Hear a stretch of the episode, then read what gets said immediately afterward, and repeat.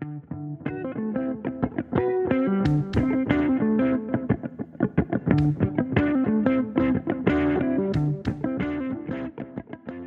and welcome back to the Thunken Philosophers Podcast. This is episode 10, A Thunken Riot.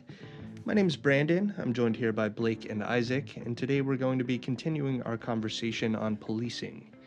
Blake, why don't you lead us in? In our most recent episode regarding policing in the U.S., we addressed some of the systemic uh, issues involved relating to it. We got to hear a bit from Isaac about his average day at work and some of our shared opinions about the overstressed and expanded role of the police in our modern society today.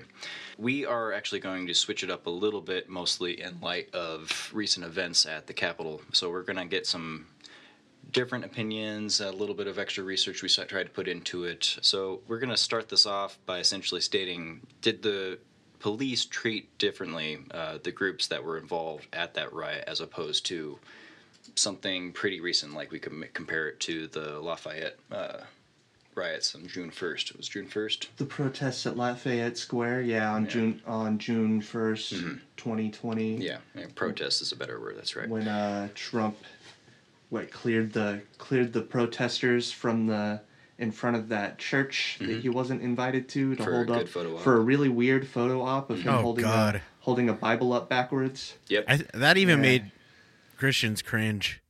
Myself being one, like uh, something about this just not does not seem right. And we have some specific examples we'll be able to point to later, um, but we wanted to kind of dive into mainly the actual response to the riots that erupted during the inauguration. Wait, what happened during the inauguration? Oh, sorry, not during the, the uh, confirmation is the better word. The uh, the certifying of the, certification? certifying of the electoral votes. Yes, our complicated electoral system. our, are which we all love as Mhm. as uh, anybody who's been listening to the show knows we are big fans of the electoral college Absolutely no reform is needed in any capacity. We think it's perfect as it is. Yeah, So I, I feel like we could probably get started by starting maybe with Isaac's opinion. Um, you know, Isaac, what was the actual response uh, at the Capitol during the riots that happened, where all those Trump protesters came in and literally stormed the building and threatened everyone. untold people's lives, essentially?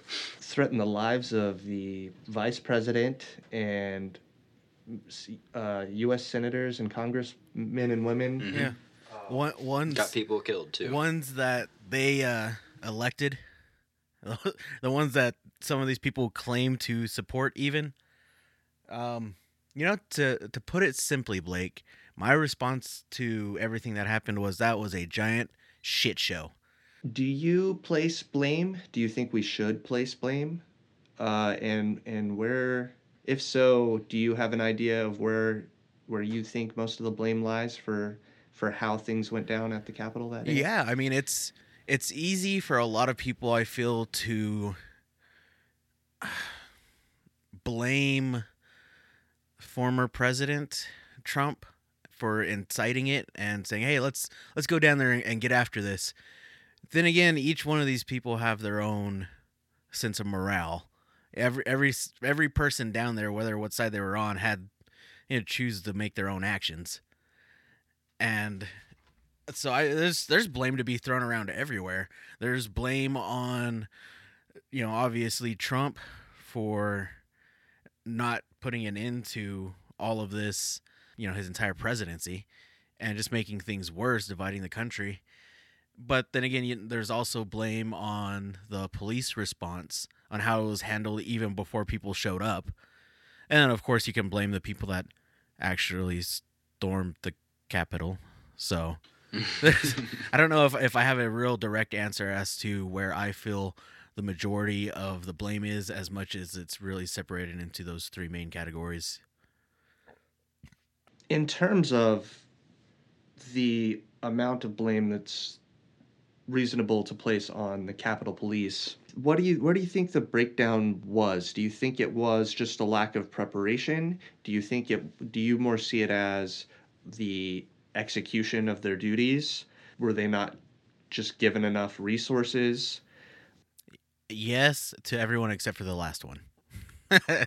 so You think they had plenty of resources? I mean, you got to Oh, imagine that okay, without without even without us even spinning out the numbers that we've researched and come up, come across, we are three normal dudes.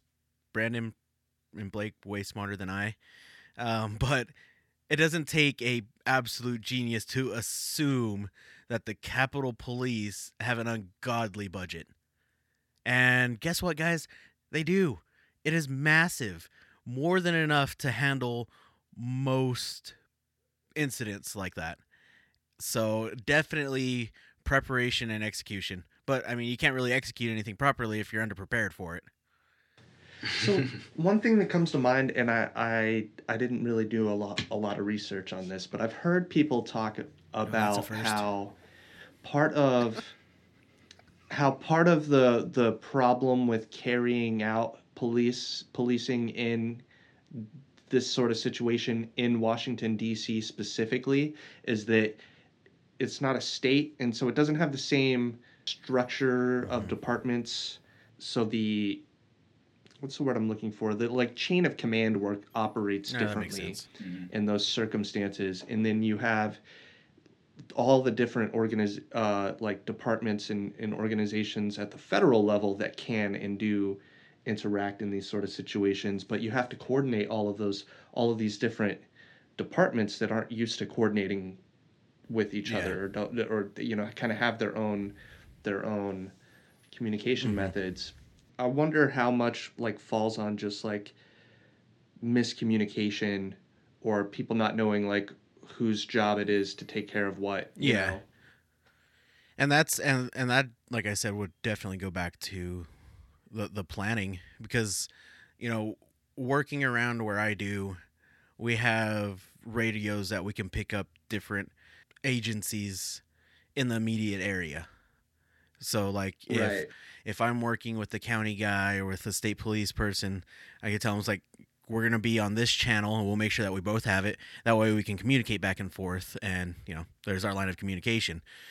And I'd assume that that would work about the same over there. Well, I mean, I mean more in terms of like if you hear if you're you know logged, you got the radio on the right frequency and whatever, and you just hear them saying, "We need more people down here." Oh yeah, yeah, Right. no, no. I mean, and that's Uh, then you have a, if you have a bunch of people all listening and going, "Well, who's qualified to give that order, and who do we send?" hmm Right? Like it, it, that's that's a little complicated, it's- Yeah, and that's you're gonna have. Yeah. guys showing up in different capacities, right? Like you don't necessarily usually want to send in the National Guard first, Yeah. That's a good point. You got to wonder, know? like, did they? You don't know. Are they able to just know to reach out to the National Guard immediately? Do they reach out to the DC police to see if they'll be able to help immediately? And how? And it, and it makes sense that if that? if somebody says over the radio like we need we need more guys down here, like you don't want everybody showing yeah. up. 'Cause, Yeah, I mean, it, right? it would be it would be easy for that to happen. Like, oh, they need help. I'm gonna go help. But then you got everybody else saying that also. That all goes back to planning it, though. If we had planned it properly, Right. we should at least have the minimum amount of officers in this designated area to handle something. Or if not, then, you know, get on the radio and be like, nobody else talk.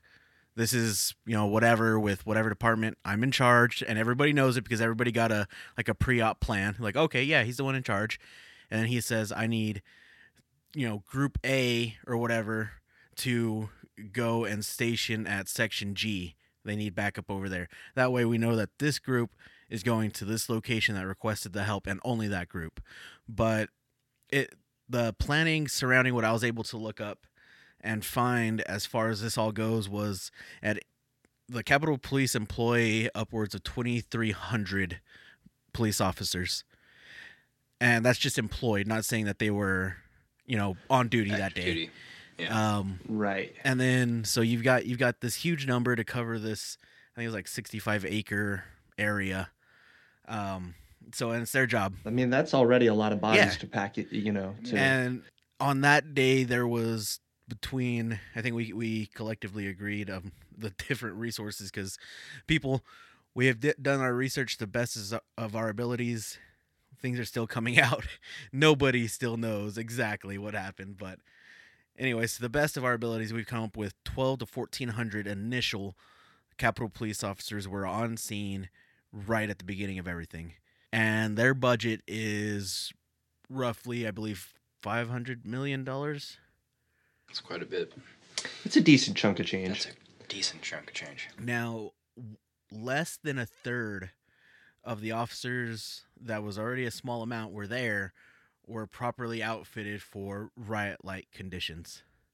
And even less of that were carrying less lethal munitions. It can be tasers or I, I'm assuming uh, grenade launchers with uh, less lethal impact rounds, like really hmm hardcore. Rubber yeah, bullets. rubber bullets, but the uh, impact rounds are like uh like really juiced up gangster nerf rounds. So Oh, Yeah. those are the yeah those Yeah, big seen those, ones. yeah. they're uh yeah, they're pretty gangster. Um I think it was one of the Jackass movies Bam got shot with it.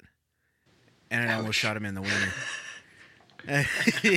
so feel free to look that up. That's that's what it is. I will. Thank you for that. I remember I remember reading a lot about those, you know, over the summer because there was a lot of footage of people being shot basically point blank with those. Ah, yeah. And You they- don't those can like can crack ribs. yeah.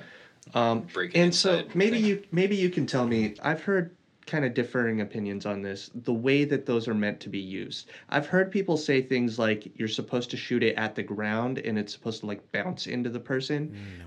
I, that seems a little ridiculous. Like, how do you even aim that Yeah. way? How do you, know? train someone to aim? So that it's way, like, yeah. are you trying to hit people in that situation, or are you trying to scare them away?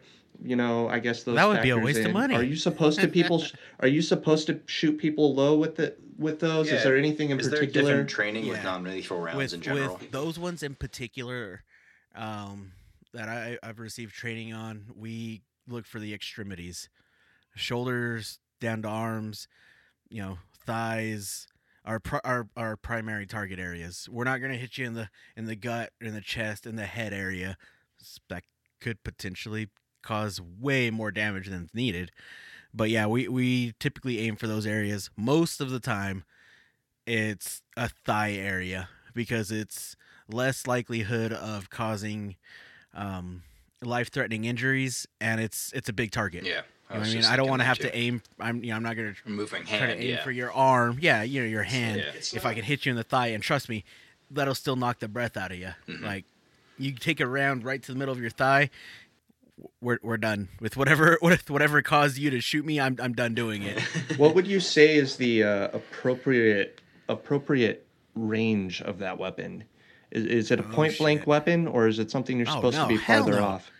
No, no, no, no, no. I'm not going to shoot you. If if I'm point blank with that thing, I'd feel more comfortable grabbing a hold of you. Mhm. Like that's a lot safer, and we've all been trained on defensive tactics to be able to grab a hold of somebody and put them, you know, on on their stomach or whatever, and get gain, gain control. Mhm. It's all about the way we are trained is all about gaining control. I'm not looking to.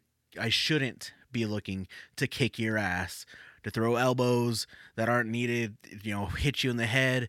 You know, there's case law in the state that I live in about if I were to strike somebody with a closed fist, I can be charged and lose my job over it. Mm. So we teach open palm strikes. Um, and even then, it's like, you know, that's still kind of pushing it. Mhm. But as far as hitting somebody that close, no. There's literally, I, if if I absolutely feel the need to where like I'm in the situation that if I go hands on with somebody in a riot type in quote position, you know, scenario, I'm gonna back up enough and keep backing up. I I could you know trot decent back enough to where okay, I'm a safe distance away. They're still advancing. There's nothing else that's gonna do this. Thud, shoot him right in the leg. If if I absolutely have to, but to shoot somebody at point blank range, like right there, no, that's idiotic. Right. Uh, unless, like I said, if if unless they you know a, a knife or a gun or something, but in that case, I'm not going to be using my grenade launcher to shoot them with this less lethal round if if I'm right there. Getting back to the the riot, you know, I feel like we all learned a lot about about riots and policing riots uh, over the summer Yeah. uh, because we were doing a lot a lot of that. Uh, so you know maybe we were a little desensitized whenever this in- insurrection happened. I do think that's what it was. Um, Sorry, I'm making funny faces at my at my friends. I'm showing them my awesome little uh, mini fridge on my desk. I'm so proud of it. Anyways, back to the insurrections. we know that you know the, the Capitol Police had all of these things available to them. Do you think that maybe their willingness to use that that sort of stuff was influenced at all by the protests that happened over the summer? Yeah, that brings a good Yeah. point because I, I would want to know, like, how much, in your opinion, because this is subject to, uh, we really won't know without talking to that police chief, but I'd like to know Isaac's opinion on how much do you think that police department's decisions on how they uh, reacted to everything were influenced by some of the stuff that had happened over the previous Yeah. year? Okay. So, you know, I'll, I'll just jump right in into it and say there's a lot, and it's it's hard for me to even defend it really to say that the reason these people were treated different is because it was primarily a large group of mostly far right Republican white guys, and they weren't a bunch of liberal leaning black people. And part of that, you know, it's it's all over the media. We you know, it's it's not something that we can ignore and it's not something that anybody should ignore. Um but I think well, well hold on, it's part of it is you know, with that being thrown into the mix though, I don't think that was a huge impact on their reaction. Do I think it played a part in it? I, I can't even I can't rightly say no, it didn't. And I, I think if somebody were to say that race or political affiliation didn't play even a small role in their uh, reaction to the rally, you know, to say that it didn't, it's it's insane. It's asinine. There's that makes no sense to say that to me after everything that we've Mhm. witnessed. Um, Yeah. but I think I do think that a large portion of their response was based on already ongoing criticism over police handling these situations in prior events. So I yeah, I, I, I think those do those their reactions and the way they handled previous uh, protests impacted their the way they responded to that rally. But you might say though that the actual existing historical issue with Mm-hmm. left-leaning people was probably a bigger issue, though. Is that what you're probably? I, I I would say it's definitely part of it. Also, I I don't know if I'm, you know, willing to say oh it's It was the more defining. major. Yeah, yeah, that it was the majority because they're just a bunch of white guys and they didn't think that they would act like this.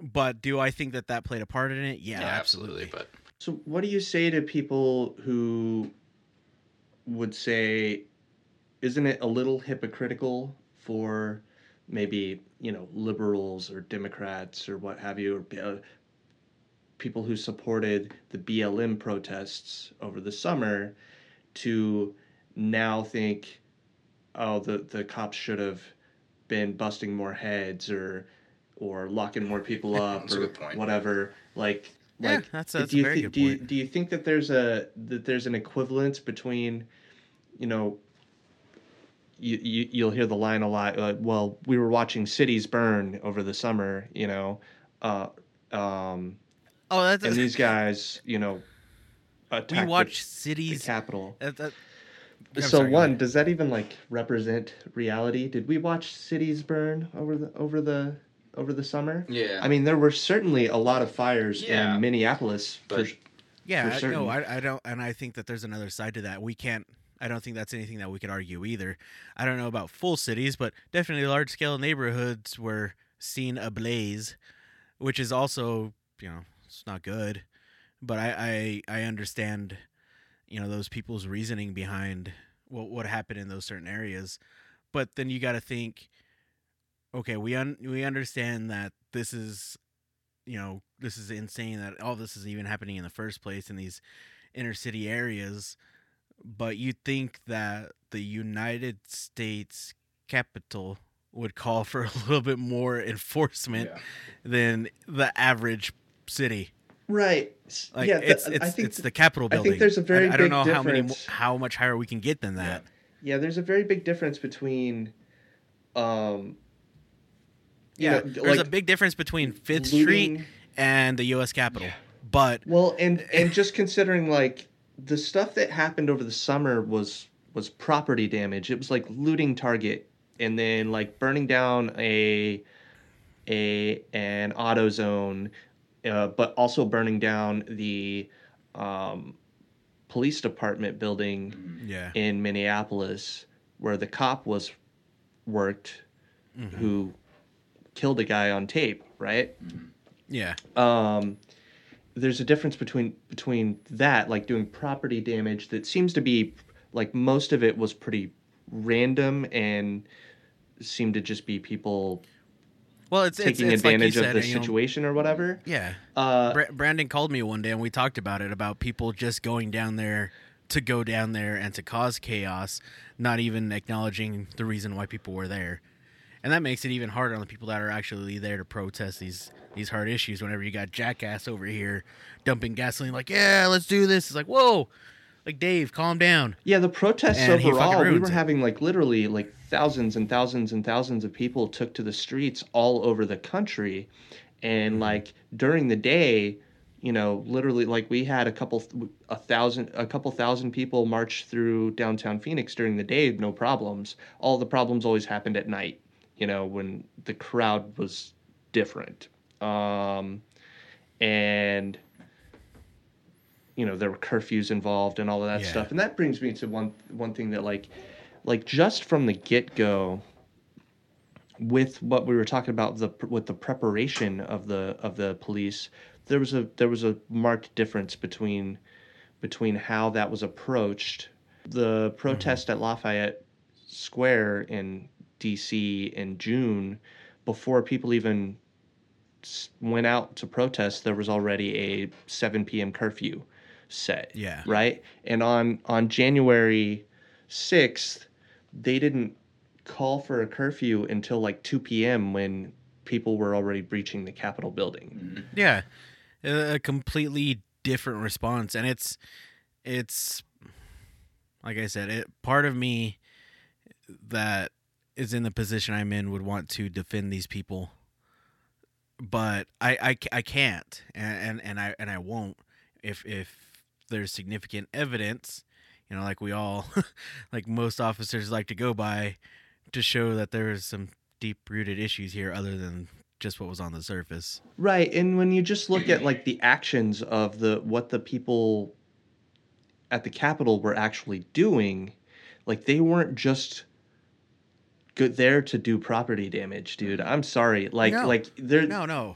there's a big difference. Like, if you're ever at a protest, right, and you look over and you see gallows being constructed, you're not at a protest, Yeah. and you and, and you need to leave. This is no longer like, you know, it's easy to say like, uh, people get got you know get caught up in the mob mentality or whatever. They don't realize what's actually going on or whatever. You know, when you're in a big crowd, and, Yeah, I- and I understand that, but Yeah. like when you're in When this you can sit- see a in this scenario, right there, yeah. when you see like you're surrounded by armed people, and they're constructing gallows, and they're chanting um, that they should hang Mike Pence Mhm. and Nancy Pelosi, and there's guys running around with uh, what are those zip tie restraints? Yeah, they're Yeah. like zip tie handcuffs. I, I don't know the technical term. I don't ever get to play with them. they they took them away after I zip tied myself, so so I, I I don't get to play with those anymore. It's like has any has any has anybody seen Isaac? And they look over and I've got like one on my ankle to my wrist and the other side, and I'm like twisted over. It's like, can somebody help me? Jesus. You got any pliers? They walk by, they walk by your cruiser, and they just hear. And like they they open up the trunk, and you're in there, zip tied on your hands and feet. Who did this to you? Uh, I did this to it's I guarantee you, some of the guys that I work with would look at me and just close the trunk back on me. Move on. Because that is definitely something that I could see myself doing. This is my Oh, bad. It's a long story. Yeah, I don't really want to talk about it. But no, you're you're absolutely right. And you know, in the preparation for this, you know, that was one of the things that we looked at and that I looked at and I was thinking about, you know, some of the key differences between this incident and the protest all over the past year, years. And, you know, there were there were chants and you know the best kind of cop is a dead cop and all, all kinds of other stuff you know sounding like that. And you know like roll them up pigs in a blanket all kinds of stuff. And I mean, and there were there pigs were and blankets are where- delicious, to be honest. as as a police officer but also a fat guy i i would have to agree with you on that one. Like who doesn't love it's like ah pig bacon. I love bacon. And pigs are adorable.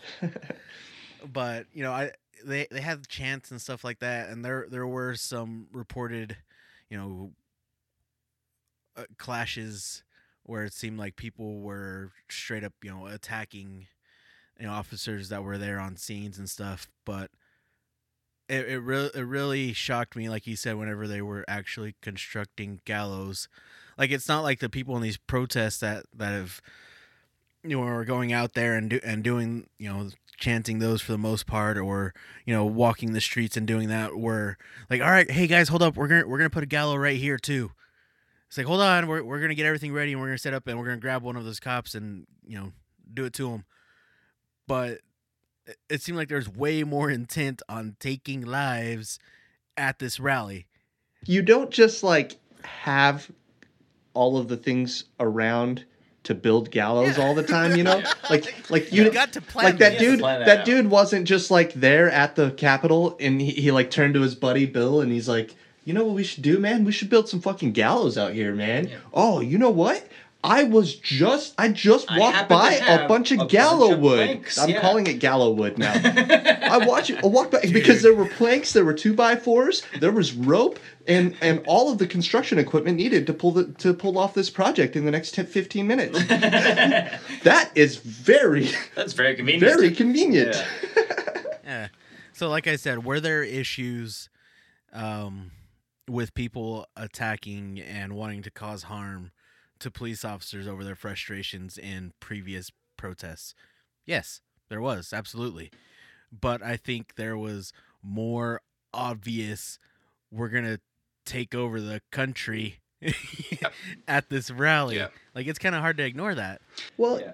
and we so we talk about like like the leadership and the the way that things were handled over the summer, and I chalk maybe I've been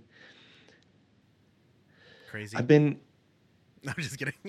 like I could frustrate some of my more leftist friends because I uh, I was a little more forgiving of the people, the decision makers in some of these circumstances. Like whenever, whenever protesters burned down the police department in Minneapolis, the mayor there had ordered to evacuate the building prior to that. And then he just ba- basically let them let them have it. And they he let them they burned down the police department and and a couple other uh, buildings in that like in basically a, like a six block for like a six block radius uh, the police basically pulled out and and you know people made whatever uh, decisions that they made.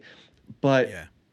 To me i'm like th- this is a very extraordinary circumstance that like in in those those situations over the summer the people making these decisions were all of a sudden like the mayor right? Who and the mayor is not typically the person who handles on the ground tactics of of the police department that's Yeah, just not no. the gig he didn't they didn't Yeah. go over that in mayor training on day one uh, he didn't. I he can didn't run on a platform of like, you know what? If they're down at the, if there's uh angry mob at the police department and they want to burn down the building, uh, this is what I'm gonna do. This like is the decision I will have to make. yeah. yeah, that's not a thing that the, you campaign on. You know, at, at mayor school. yeah, he didn't write his uh his thesis His on mayor thesis. his mayor- Mayor thesis. so so so in those situations i understand that like like the the responses to these circum situations were a lot different throughout the country yeah. and, you know and and there's you know politics to those decisions and all of these things and i understand that but uh this is stuff that you ex- i guess i just expect to be superseded by higher Mm-hmm. priorities and federal priorities in this situation Oh, that yeah. happened at the capitol because all of congress all of our like us congressmen basically were in this fucking building right Oh, of course. and all of their staffers and all of these journalists and all of these people who are like like extremely important like the pre- vice president of the united states was there you know um like these are all guys who are like if the president dies like these are people who are next up in line you know the whole fucking order of succession basically in the in the country right Yeah. Uh, because like nancy it, it would go if if the president dies, the vice president becomes president. If the vice president dies, then the speaker of the house becomes president. The vice the vice president and the and the speaker of the house, both of their lives were threatened at, on that day. Mm-hmm. And if they both died, like the next two people in line from the president aren't, you know, I don't even know Uh, who. It's like the I- head of his cabinet. I can't remember. I don't I don't remember what goes after after the speaker of the house to be honest because like you never really think about that like that person Yeah. isn't thinking like oh I could be president it'd be like there would be a crazy fucking scenario for me to become president of the United States It's like your phone rings. And it's like, hey, Brandon, um, you're president now. so uh let's just this is a good this is a good point to to kind of take a break. So uh, when we come back we're gonna we're gonna talk about a little more of the seriousness of that situation on the on the day of the insurrection. Uh, so we're gonna take a break and we'll be right back.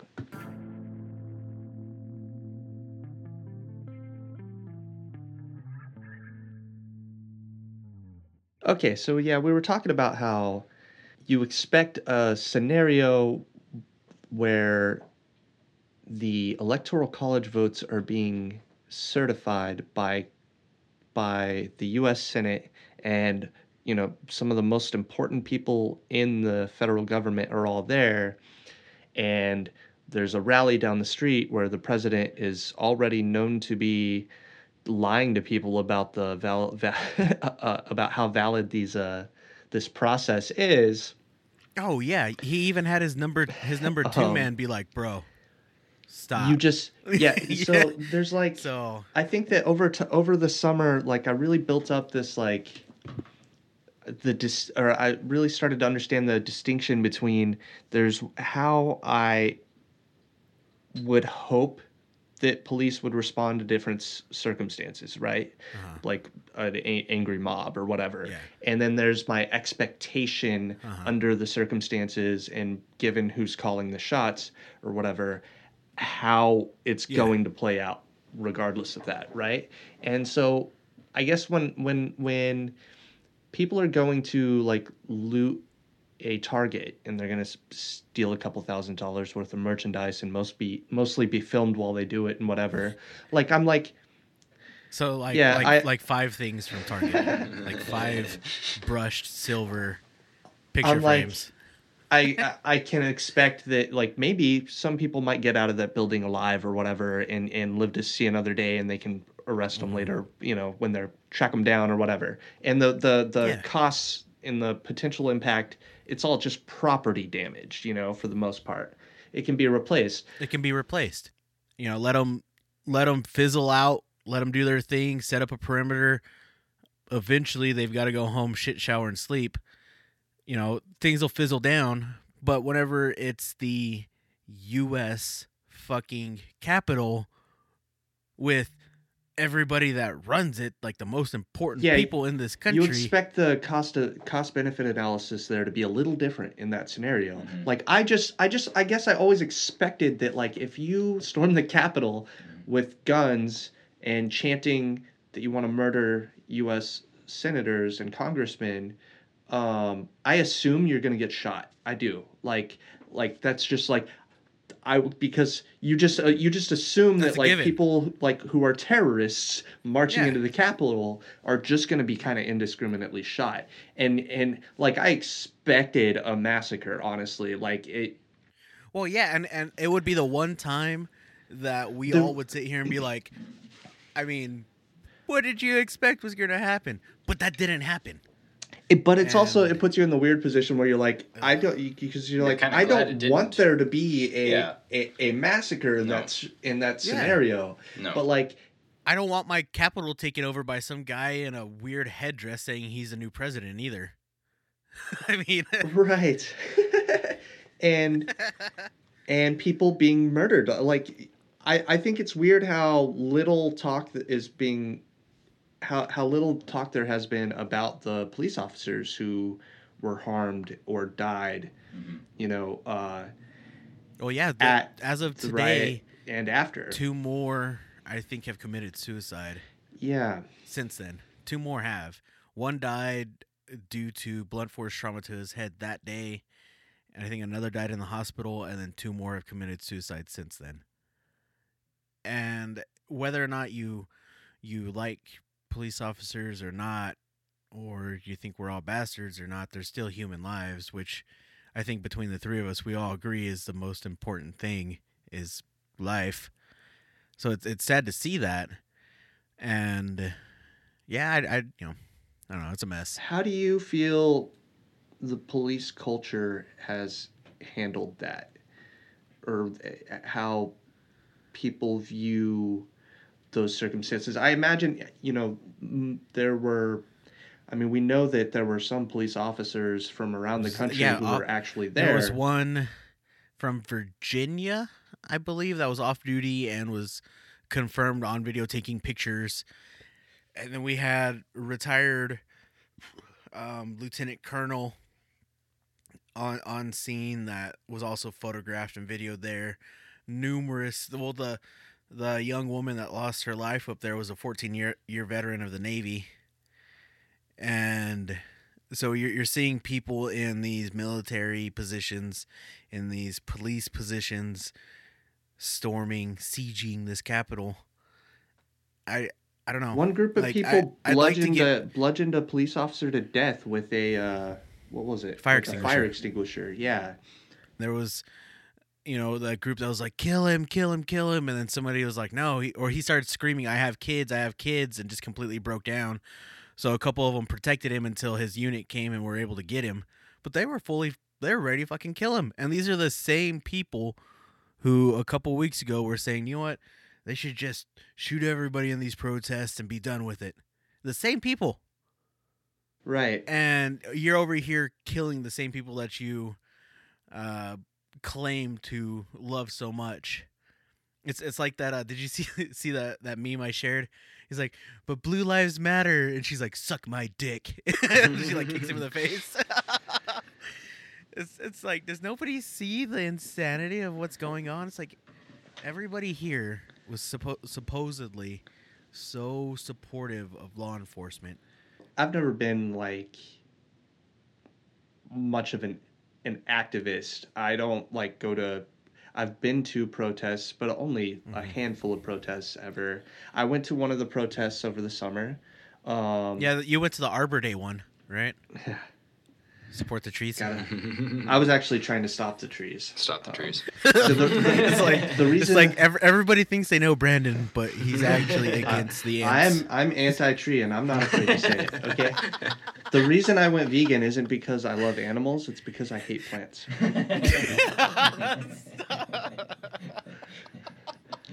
Those cocky sons of bitches are s- lording over us. Look how. Ch- I get it. You're tall. Okay, I get it. That's You like proud your whole thing bastards. is just being tall.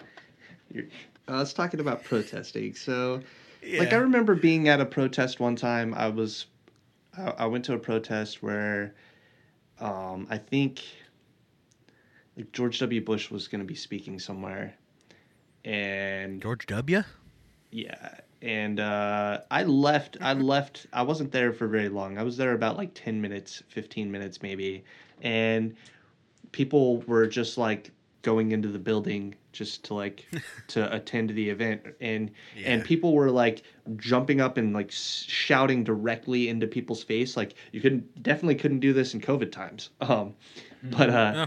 but like just like Ah. like screaming directly in people's faces and stuff and i was just like this isn't really an effective means of communication this isn't really the kind of thing that i want to want to um Spend your political activity doing. yeah and associate myself with Yeah, right okay. and so i just left you can just do that Leave. nobody's keeping you at a protest right and Exactly. and that's why like when i went to like the one of the blm protests there was a curfew at like seven and we we you know we basically had a pre-planned out route through town and there were probably like at the one time when i was there probably a thousand to fifteen hundred people, you know, on this block basically. Uh, but like pe- everybody was like wearing masks and nobody broke any windows and there were people like handing out like we brought a bunch of water. People were handing out water and food and and there weren't any like major clashes with the police or anything. There was like a helicopter that flew over for over us for a little bit, but like the, like stuff like that, I feel like they were just like showing off or something, you know, like mm. trying to Yeah. project an air of power over the situation or whatever. But the riot, and there weren't any like riot cops during the day or anything, and everything was like pretty, pretty organized, Chill. and I wouldn't say chill, but like Tame. tame. Yeah. Yeah. Yeah. Uh, and the riot police came out as the sun came down and whatever, and people left. You know, and so that that kind of scenario, like you kind of know who the people are who are going to stay, Mm-hmm. right? But this was just kind of an angry, violent mob to to begin with. Yeah. and Yeah, there was there was no like I said, there was no you know, we need to hear our voices, this no, it's straight you know, we're here and we're getting the green light by the big orange man to go and take over the Capitol. right, Like and, and, and fuck people up. That's exactly what they their intentions were. They said it, they showed it. I don't know. It was a disaster. What do you what do you think is going through the minds of of the police who the, took pictures with people and gave people directions in the in, dude even and I, I told brandon this already but um, a very close family member of mine who is um, a republican you know conservative not hardcore crazy or anything like some of the guys down there. And and he even told me he's like i don't understand what these cops were thinking taking pictures with these guys like whether or not you agree with what they're doing or not what part of your brain makes you think that this Wasn't can okay. end any in any other way other than you being fired. what if somebody had been, what if a congressman or a senator had been killed what if AOC had been killed Mhm. right and there, these pictures come out of you who it's your literally your job to protect that woman's life and you're taking pictures with some of the people who who murdered her Or who Right. are responsible how for you. how you should be that, held accountable for it. Mhm. right so what is does you, accountability you should be fired like and here? charged with whatever you can be. I would take that as in they are a conspirator in this and they are actively taking part Yeah. in this act of terrorism. I mean, they would have so, had to so be you don't think losing your job is enough for that no. That is that is completely insane. No, you don't just Like, lose your job. do for your freaking somebody's life. job. You get arrested and you go to jail for uh, potentially. but what doing if that. you were just a, a cop who was on duty and, and you uh, you just gave them directions to Nancy Pelosi's office You were a conspirator. You, you willfully and aided had- uh, yeah. criminal activity? Yeah. Exactly. Get charged with something. Uh-huh. I say at the very minimum lose your freaking job so where and pension. Where do you- and pension? But how how far how far attached do you think it's reasonable for you to have been from this detached from this uh, and still see legal ramifications? What if you're just josh hawley who's spreading lies and you know like there's that famous now famous picture of him walking down the street and doing the little f- fist in the air salute to to all the protesters who would soon be uh, wandering the halls of Congress. You know, Yeah, um, you couldn't really say that he like told anybody to storm a building, but you could say that he was supporting them in the moment. Like, what kind of charge could that guy have? Is that what you're right, saying? but uh, p- people who people who voted against the results of the Election. election, Mm-hmm. you know, guys like Ted Cruz, who even after that, even after everything that happened, he still voted against the certification of the of the election, Mm-hmm. Uh, and still put more fuel on this fire. Should he be uh, like? I very much believe that these guys should be like, should be f- kicked out of Congress. Mm-hmm. Uh, Yeah. I, I think you, you- should you lose gotta your job think- for that. the the police officer that took pictures or that may have opened up the gates. You, you, we've seen the video. He pulls back the, the damn gates that are there and then like signals to everybody. All right, let's go. Charge that motherfucker with something. Now the the guy that you said that was down the street and was like, "Yeah, I support you being crazy." Not technically a crime, just frowned upon. Yeah. Right. But Yeah, and You know, But it's but you don't. The thing is, this is a job, and I don't think so. Like maybe you don't get charged with a crime, but you should lose you can job. lose your job Yeah. for things that aren't crimes. Mhm. Most people do. Yeah. like you know. So just think of like people get fired for creating hostile work environments. Just just yeah, in general, Mhm. right? If you just creep out a lot of the ladies around the office, you might just get fired.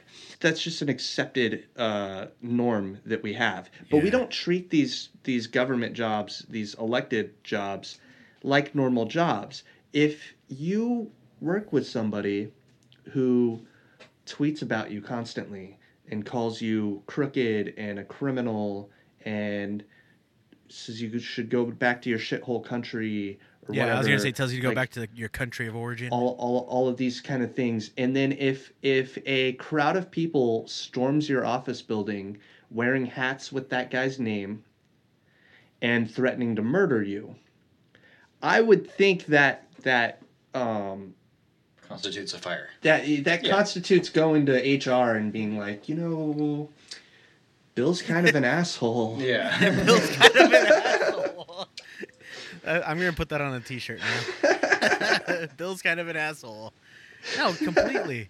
Like i don't that- think anybody that- would would fault you for that no, I don't No. think anybody would. You'd have a pretty shitty HR department if they did. So it's like, Yeah. Nobody else in the world could keep their job. Like I don't a CEO, a board member, you know, the the any of the other most important roles you could possibly have in any company on the free market, you would lose your job. Yeah, it is kind of unfortunate that with any elected official, there isn't a quote unquote HR for it. Like, there's not any other than waiting for the next election cycle. That's, what it. impeachment is for. That's what it. Yeah. that's what impeachment you know that's why like there is this process that exists for people to hold people accountable and i wish that they would just use it mm-hmm. just use it more often i don't care use it all the time anyway let's take another break and we'll jump back into this in a second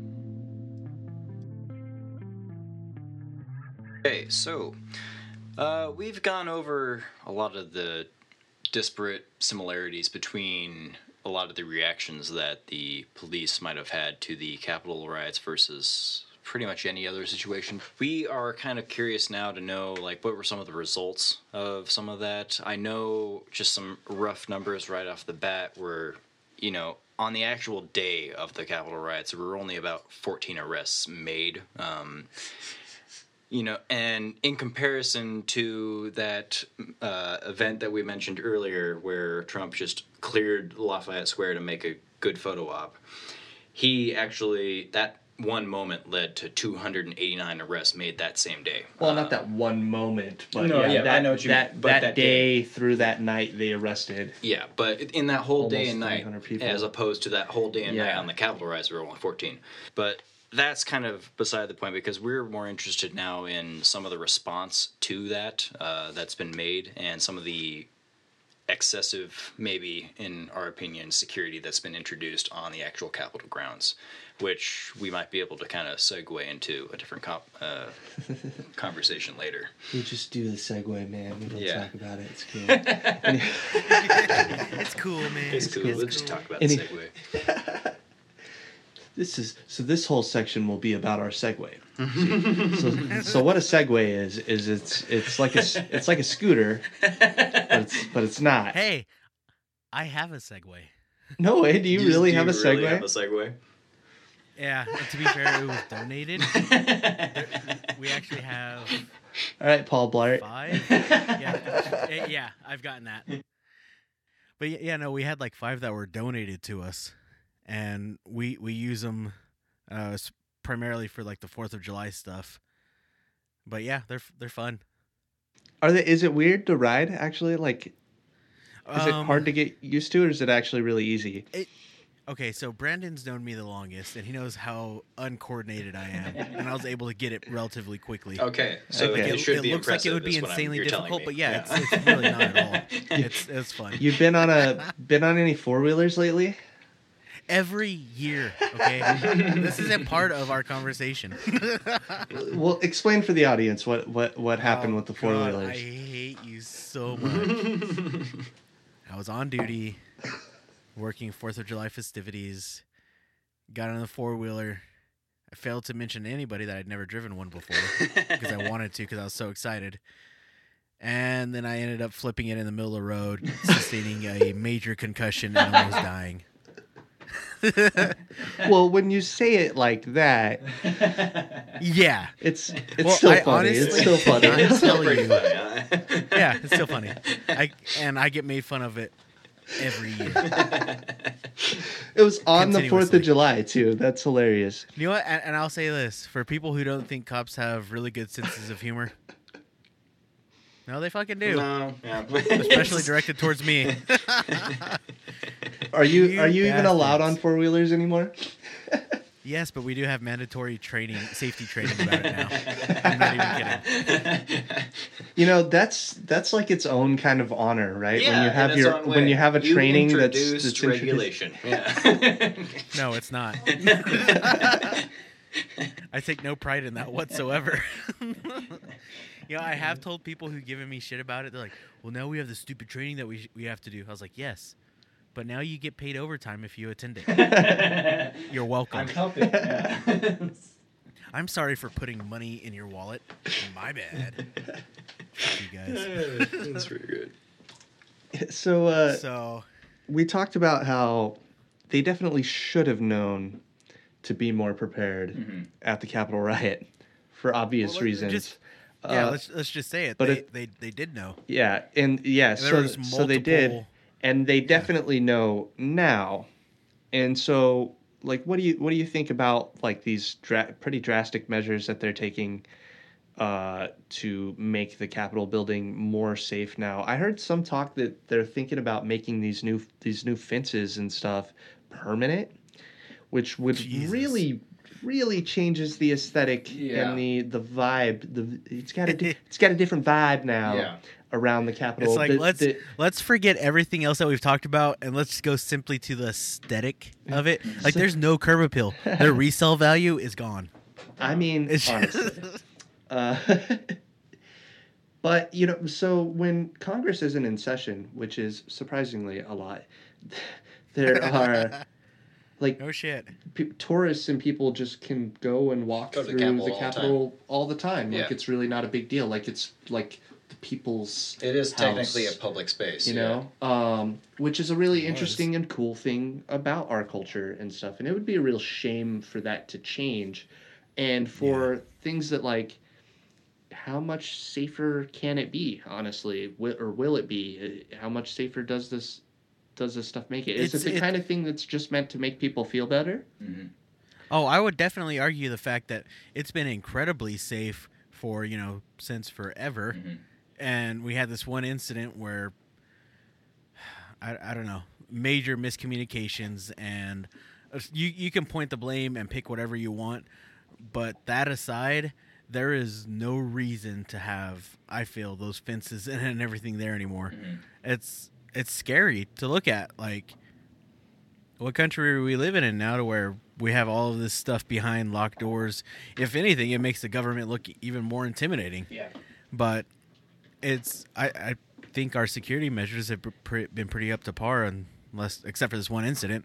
Why change that now? Just make sure this shit doesn't happen again. But that you know that's kind of how we respond to everything, isn't it? School shootings and stuff like now, how are we solving these issues? We're putting cops and metal detectors and and there are people who want to give teachers guns and stuff to keep kids safe. Oh, are there Lord.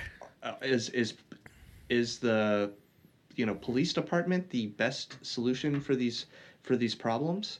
Yeah, I know I know you're you're gonna have s- some feelings about that because you that's what your job is, I guess. Uh, How much safer do you make it there? Are you kidding me? I'm I'm basically John Wick, baby. Right. No, I I love my job, and my my job. I'm a police officer, but I am stationed at our local school, our local high school, and I I love it. It's I initially wanted to be a teacher. The whole college teacher stuff didn't work out for me. I pursued a career in law enforcement. Now, actually, I'm just a couple sh- hours short of a degree. If I, you know, get off my ass and pursue it, but you know, I, I wanted to be a teacher. I, I knew that I wanted to be around students and help students. So I was able to kind of mix the two to where I'm a police officer and I've put on classes for students in reference to drug situations or uh, domestic violence situations at home, you know, stuff like that. I've made myself available um, to these students in, in those types of situations. Other than that, you know, on campus, as far as like safety goes, you know, I, I can't say how many times that, you know, I've just been walking down the hall or walking, you know, through a crowd during lunch or something, and then a fight breaks out and some's getting some kid's getting his ass beat, and I happen to be right there and pull them apart. So, you know, that helps. You did help. In that, I did yeah, help. You did. I, did. I did stop him from getting his ass beat. You can point to examples where you genuinely helped in an immediate yeah, yeah, where, thing. where, like you where I've generally been there. Yeah. You know, I've had students Is come is, into my is office. that what? Do we need a cop to break up fights? yeah. Is that like- Well, like it- a security guard? I mean, can't Yeah. like any like Teacher most do that. teachers and people Yeah. do that too? Uh, I don't you, know. You're you're getting into, you know, there's different. E- each school district has their set of policies on how much their teachers can get involved physically with with students. Mm. That sounds really weird. No, but yeah, But- it, it makes sense. Yeah. I would Yeah, hope they have but- policies about I would hope they have some kind of rule. Yeah. I would hope that. that. But they, they do have security guards. The high school that I'm at has, I think the most that we've had recently was like fifteen hundred kids Mhm. And four security It officers. seems probably right for high Yeah. school. Yeah. We we have one that would stay at the main point entrance of the school, and the other three would roam around roam around in their designated areas, and then we would do the same as far as school resource officers. You know, roam around, interact with the kids, with the teachers, with staff. And then if something were to happen, like a fight or drugs or something like that were to happen, then they contact us, and then we would take over from that point. What do you see as being like the main purpose for you being there in terms of like like do you think you were put there to like stop school shootings or mm-hmm. to more generally be involved with the students in their day to day and and Yeah. developing them as adults like what like Yeah. I feel like the, there's a very different skill set between a, a teacher and a police officer, right? Yeah. Yeah, there, there, there, there definitely is, but you look at uh, the differences between a teacher and a school resource officer, and I would argue the point that I'm a little bit different than your average police officer. Do most guys that do what you do enter to be school resource officers, or do you think Are they placed are there? there a lot of people who Yeah. just end up there? Un- unfortunately, it's not a mandated nationwide thing. My in my position in the district that I work in and the department that I work for, if a position for a school resource officer is available, you have to sign a bid for the position and then you interview for the position. Hmm. So it's like if you want it, I see. then you can interview for it. And I do know because I've been to trainings uh, with other school resource officers where it's been, oh well, I'm only here because I got assigned the position I see. Okay. which I which I would I would like to look at these departments that have had SRO and student issues, you know, body slamming kids or officers using way more force than necessary on some of these students. I'd like to look at those departments in particular and see if that's the case there. Yeah. Yeah. Cuz in in my case, I'm in the position I'm at because I wanted to be. Exactly. And I have structured my career around that, meaning I've received basic and advanced trainings as far as school resource officers go. I've attended multiple juvenile and school related trainings across the country and it's you know because I've pursued it. Now other departments where you take some some hardened guy that you know was you know a hardened military guy who don't take shit from anybody and you're like you know what? This is the last time you've been in trouble too much we're gonna stick you at the schools. Like uh, who the fuck thinks that's a good idea Don't you think that the fact that your position exists in the school creates a dynamic that is certainly on the spectrum of being similar to what a prison is? Consider that every minute of your time is structured at a school. You have specific rooms you're supposed to be in, and there are police roaming the halls, and then we start putting metal detectors at the door and bars on the windows and all of this stuff. It seems like the clo- next closest place to that experience you'll ever be is jail in, in your Yeah. adult life. and and I, I understand what Um, you're saying in in my position and with my experience yeah no there's a big difference between prison and a school we have put up a fence around the school like way way out but you know you take you know me patrolling the hallways i You you work on a really unique campus too. Uh, Yeah, it's- it's a huge That campus. that campus is really big and open, and it used to be a college campus. Yeah And so, like most high schools are not that way. Most high schools are. well and, and that's that's what i'm saying i mean Yeah. if it's different in other places i can only talk about like mine in particular right. but i like i said i would argue no it's it's completely different i i don't you know like hey where are you supposed to be you need to get to class right that's i don't enforce school policies i i won't grab a kid and drag him to class and it's it's it's nothing like that it's That's not part of your role. You're not supposed to. No. Is there is there like a clearly defined distinction bet- between that? it so yeah there, so what there's- very much what is If- the if I if I see a kid wa- wandering a hall in the middle of class, I'll stop and talk to him. Like, hey, how's it going? What, what are you doing? And if he wants to talk to me, it's the same as on the streets. It's called a consensual encounter, meaning if he doesn't want to stop and talk to me, then he doesn't have to. so I'll is that a, little is that an actual legal thing that like Yeah. so I, I will. I'll get on my little radio, at my school radio, and I'll be like, hey, security, this, you know, little Billy is wandering around the building. He's not in class. He didn't want to talk to me, and then I would leave. how And it's up to security to enforce that action. how does that I'm- work I'm with not- minors because like they don't have the same same amount of rights that Mm-hmm. like you know 16 year old Timmy doesn't have the same rights that I do. Does Yeah. he? Well, it's in terms of, like, stop and frisk or whatever? They do. They let's say, you know, But they're like in the care of the of the state effectively when they're there, right?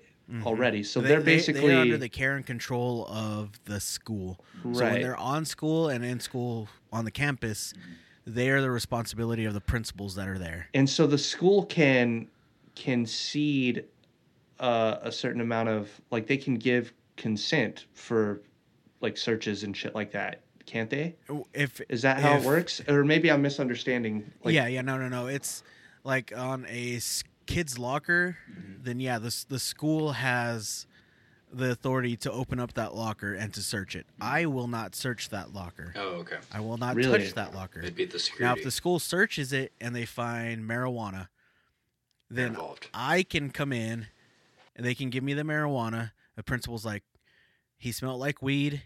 He told us he kept it in his locker. We searched his locker. Eh, we found it. Here it is. At that point, I would look at the kid.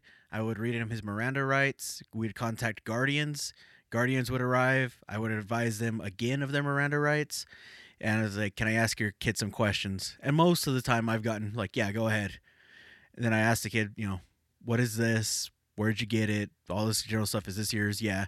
And then I'd issue him a juvenile citation for possession of marijuana And when do and you he, start shooting? he gets released to his parents. But for for me, I I won't talk to a kid about any crimes or anything like that unless his parents are around. And I'll tell him it's like, look, you don't have to talk to me if you don't want to. And I would advise you not to. I'd rather your parents be here. And then his parents show up and I'll talk to them and if they want to then that's fine. If not then okay. My position at the schools it's more than just enforcement. My my number one job there is to protect the students and staff to ensure that they can they can do their school thing um, and you know their education without it being interrupted or their lives being in danger in case of an active threat type situation. It's also there to you know enforce city and state laws um, if, if they were to break them, which unfortunately if I wasn't up there, a patrol guy would be coming off of the streets constantly and going up to the high school for kids, you know, smoking weed or punching each other in the face like daily. But it's it's it's more it's more than that. It's my position is also as an educator. Like I said, I put on multiple classes with these kids. I interact with them as far as like there's a teen court type thing around here where you know, I cite a kid for speeding and he'll go to municipal court and the judge will be like, "Do you want to go to teen court?" And it's essentially That's the you know, court- Nickelodeon version. exactly. It's the Nickel. That, that is perfect. It's the Nickelodeon version of the real thing. Um, but they'll go to that. You know, we we have a thing every year with several of the teachers where one of their assignments is write out ten questions that you want to ask a cop. So they'll write it out, and they'll let me know like a week in advance, and I'll show up for whatever class period did it, and I'll go through it and I'll answer some of the questions. I mean, a lot of that But I- stuff's not things that like you need a full time cop to be around to do. You know. Oh I yeah, think- but you don't think you don't want your gym teacher answering questions about what it's like to be a cop either. Well, no, but I mean, it's almost like car- kind of a career day kind of thing. Yeah, I Um, see your point there too. And and I, I understand that it's but I'm I'm there not just for that though. It's Sure. not just career day every day. So, so I think that people who feel very uh, hesitant about like police being on campuses all over the country and this close to their kids all the time is like Mm-hmm. it's a little bit of the idea of like the the Stanford prison experiment, right? Where just having people around with authority creates a certain dynamic between you and the people you're there protecting where you're saying like look i don't trust you enough to not need me here for all of, all of these things and it's a little bit of a confusing thing for some people when like a lot of the the reasoning for putting more school resource officers at at you know at high schools and and middle schools and whatever and giving teachers guns are like Oh god. to deal with these like situations that like almost never happen, right? And then Yeah. we're what we're actually doing is putting cops in all of these other situations that do happen all of the time and otherwise would have been handled by somebody else in Mm-hmm. a different role, you know. And it's not like police still like you said, you know, even if you weren't there, right? An Mm-hmm. officer would be called over there to to help with like you know somebody was dealing weed out Yeah. of you know math class or well, whatever and, yeah. But It's- but you wouldn't have been there for the little fight between two sixth graders or whatever you know that i mean you're at a high. Yeah. school but you, you know what i mean Yeah. and that and that that makes a difference right because like typically you wouldn't have been in a situ- situation where Mm-hmm. getting in a fight at school would have you know meant that a guy with a gun on him would be tackling you or whatever you know Yeah. and potential like i don't know I, I, you probably you, you probably i mean people who get in fights at schools don't like Yeah. get charged with assault generally speaking either They no, But- they if, if two kids are fighting, then they're both going to be charged with public affray, which is just a public fight. And Right. it's petty misdemeanor stuff. Go to court. They'll you'll get sent to a juvenile probation office, and they'll give you you know 15 hours of community service or whatever. And the reason that But- that's all that's all that we do is because we don't generally consider those things to be huge, you know, societal fucking issues. They're just things that Yeah. kids do, you know, occasionally, right? And Mhm. and so like we understand that that's not a serious it's not a serious enough situation to like bring in somebody with a gun most of the time, right? I understand that. It's and like I said, I and I I'll continue to argue till I'm blue in the face about it. But it's who who are you putting in that type of situation? Sure. I, I I am a very big advocate on, uh, you know, community policing type stuff, and that's a huge, a whole nother conversation that, you know, we won't agree on. But uh, I I like the idea of my police officers being in the streets, being out walking outside of their police units downtown, walking into businesses. Hi, how are you? What's going on? Everything good? Making those contacts in those neighborhoods, you know, where they may not have the best neighborhoods to be doing that in. Um, and even if it's at, at a school, you know, I, I can't tell you how many kids, because I was on campus, walked into my office and were like, hey, can I talk to you? And then the next thing I know, they're spilling everything about their abusive home life and their daddy's touching them or their mom beats them or something happens. And the only reason they said it to me was because I was there on that campus and I established that connection with these students. Whereas it, it may not have been that way. And it's it's with every problem that we have in policing, I feel um, especially being a police officer, it's all about who you put in those positions. So in the first part of this this little series that we're doing on policing, um, you we talked about how police were being asked to do a lot more in society than they necessarily needed to be, and Yeah. that there might be you know people more uh, trained or attuned to handle situations that are that could do it in a, in a different capacity Probably that could also like be more effective or whatever. The skill set of a the typical person who's going in in the training to to mm-hmm. become a teacher or a guidance counselor or a health counselor or what have you would be different generally speaking pretty significantly j- different than somebody who became a police officer Yeah. for the most part Well, right? and it's and and trust me, I, I I don't shy away from telling some of these students sometimes, hey, I'm I'm not a guidance counselor. I can be a good ear to listen, but if you've got some other stuff going on, let's go up and talk to an actual guidance counselor who can help you with that. Um, but I see the points you're making. I mean, I'm I'm all for, you know, I recently did a uh, a police training that was dealing with persons of, uh, you know, different type of mental health issues.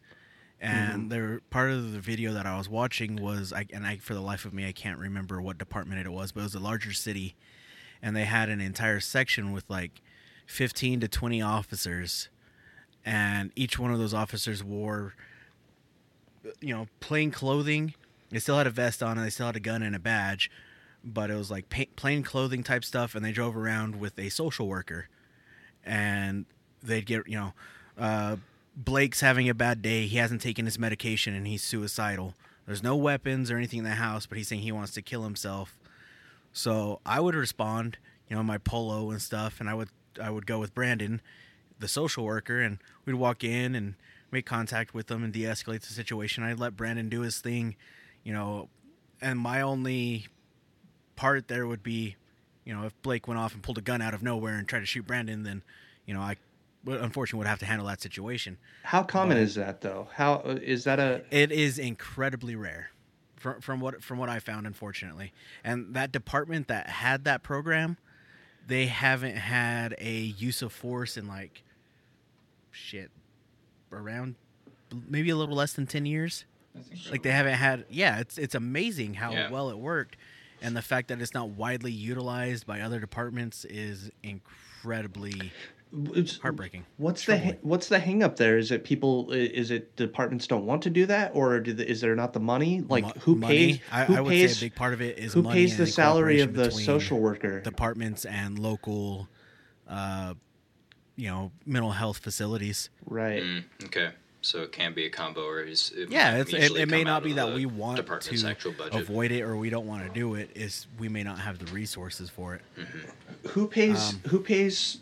Does the school pay to have you at the school, or is it just the police Some department? some departments do um, have the schools pay for part of their SRO's wages. My department is not. I am paid strictly through the police department with a contract through the school. oh, okay. Mm. Okay, so we've established my my thoughts and views on why I believe my job as a school resource officer is good. And I would fight Brandon for it. Mm-hmm. And Yeah, I bet You you, Brandon- would. Yeah, you know, and I would make But- the uh, same. I might argue more on Ar- Isaac's side. It's just that I think there's a lot to be said about this lesser talked about thing. Is that it does make any amount of kids more comfortable with cops and officers and in general. Like even the handful of situations you've talked about, those really count for something. It's like even those handful of spots where you've said that kid talked to you about this thing or you helped them in that particular intimate way where you might not have been there for him otherwise or it might have just been Yeah. a teacher that didn't care like it could have been any other thing it could have just been a kid who'd never talked with you but he's seen you in the hallway every day and because of Yeah. that he might be more comfortable 10 years down the road to call, call the cop about something trust me, I've had my fair share of uh, conversations with students that were like, "Man, fuck the police." yeah i Why? get that And I and I asked him why, and and he was kind of taken back, and you know I, don't- I don't know if uh, if anybody's ever actually asked him that. Well, why why fuck me? yeah He's like, because like NWA said so. because I'm right here. Second of all, why though? it's like I just get really offended, like rude. But I was like, why? Why? Why fuck? Why do you hate me? Well, because crooked ass cops they beat the shit out of my dad when they arrested him, and he did this, and and they've just always been bad to my family. I was like, oh well, I I I'm sorry that you had to go through that. I was like, but I I didn't do that.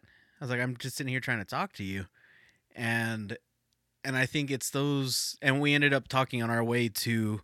I took him to class. I, I walked with him to class, and we kept talking. Um, and yeah, and it was a real instance where I, I managed to talk to a kid who hated cops for, you know, if if there were tr- if it was true statements for, you know, I don't blame him. Like if I saw a bunch of guys wearing badges and guns being the shit out of my dad, I probably wouldn't like him or trust him either. But the fact that I was able to make a connection with him and tell him, I was like, look, I understand you feel the way that you do, and I, I get it. I, I genuinely understand, but we're not all bad. I, I promise. I mean, Yeah. They, you got my pudgy ass over here huffing and puffing with you walking up this hill trying to talk to you about it, but it's it's it's all. I think all of our problems in modern policing today go back on the hiring process and seeing a douchebag with a badge and a gun when he doesn't need to have a badge or a gun. And So- that is a fantastic way to kind of hopefully make a great segue into the next one because I wanted to get into some of the more systemic problems, but I feel like it was good to bring up that I particularly think about those specific moments where you make Mm-hmm. people, if any amount of people, even just one person, more comfortable with a cop that he could Yeah. help sometime down the road. And- yeah. The, but those things mean a lot, but they contrast to the point that we're having this entire conversation, which Yeah. is like we're having it because there was a problem, and Yeah. there's something that can be done, and there's hopefully some reforms that can be made, and hopefully in the next episode we can get into some of the systemic issues, uh, specifically Mm-hmm. relating actually to hiring, and then we're also going to go into some of the more uh, details from there. I think a big issue is the firing. To be frank, The firing or the, is a or good the one. lack thereof. Yeah, absolutely. Well, if, if we hired the right people, we wouldn't have to worry about firing them. That's a, also But good now point. we, we, we're in the place where that's not an option yet.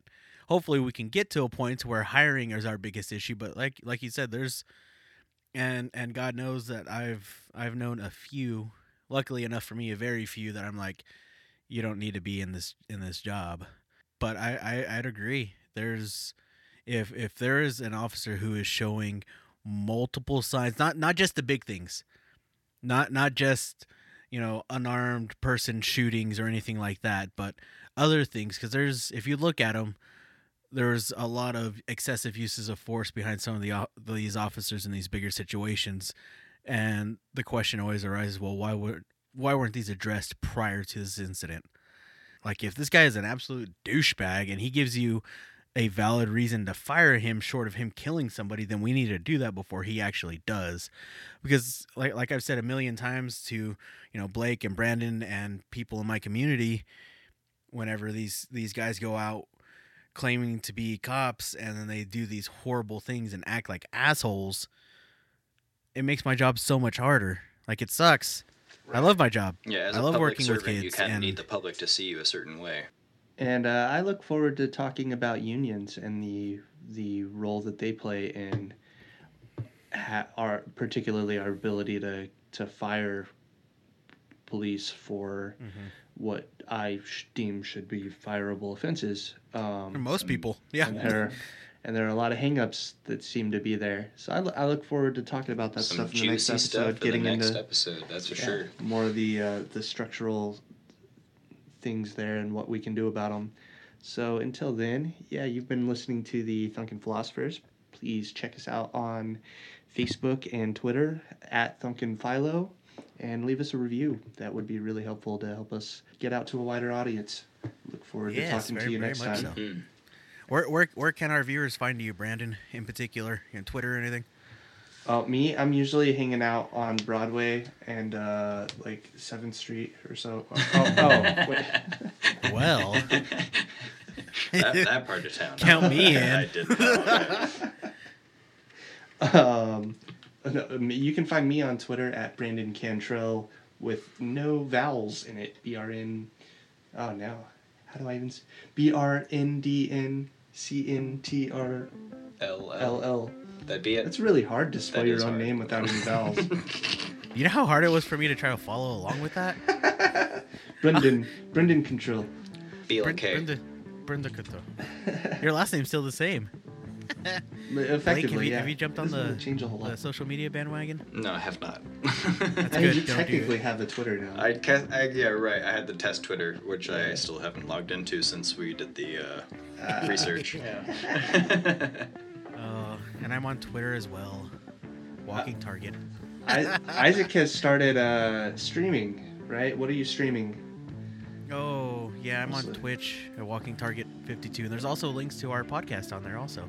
Oh, really? Uh, yeah, first person shooters and recently Minecraft. Uh, you should give me give me those details. I'll throw them up on the Thunken site. Recently and exclusively Minecraft. Ex- Yeah, it's it's it's bad. I have got a serious problem right now, and it's Minecraft. More cowbell.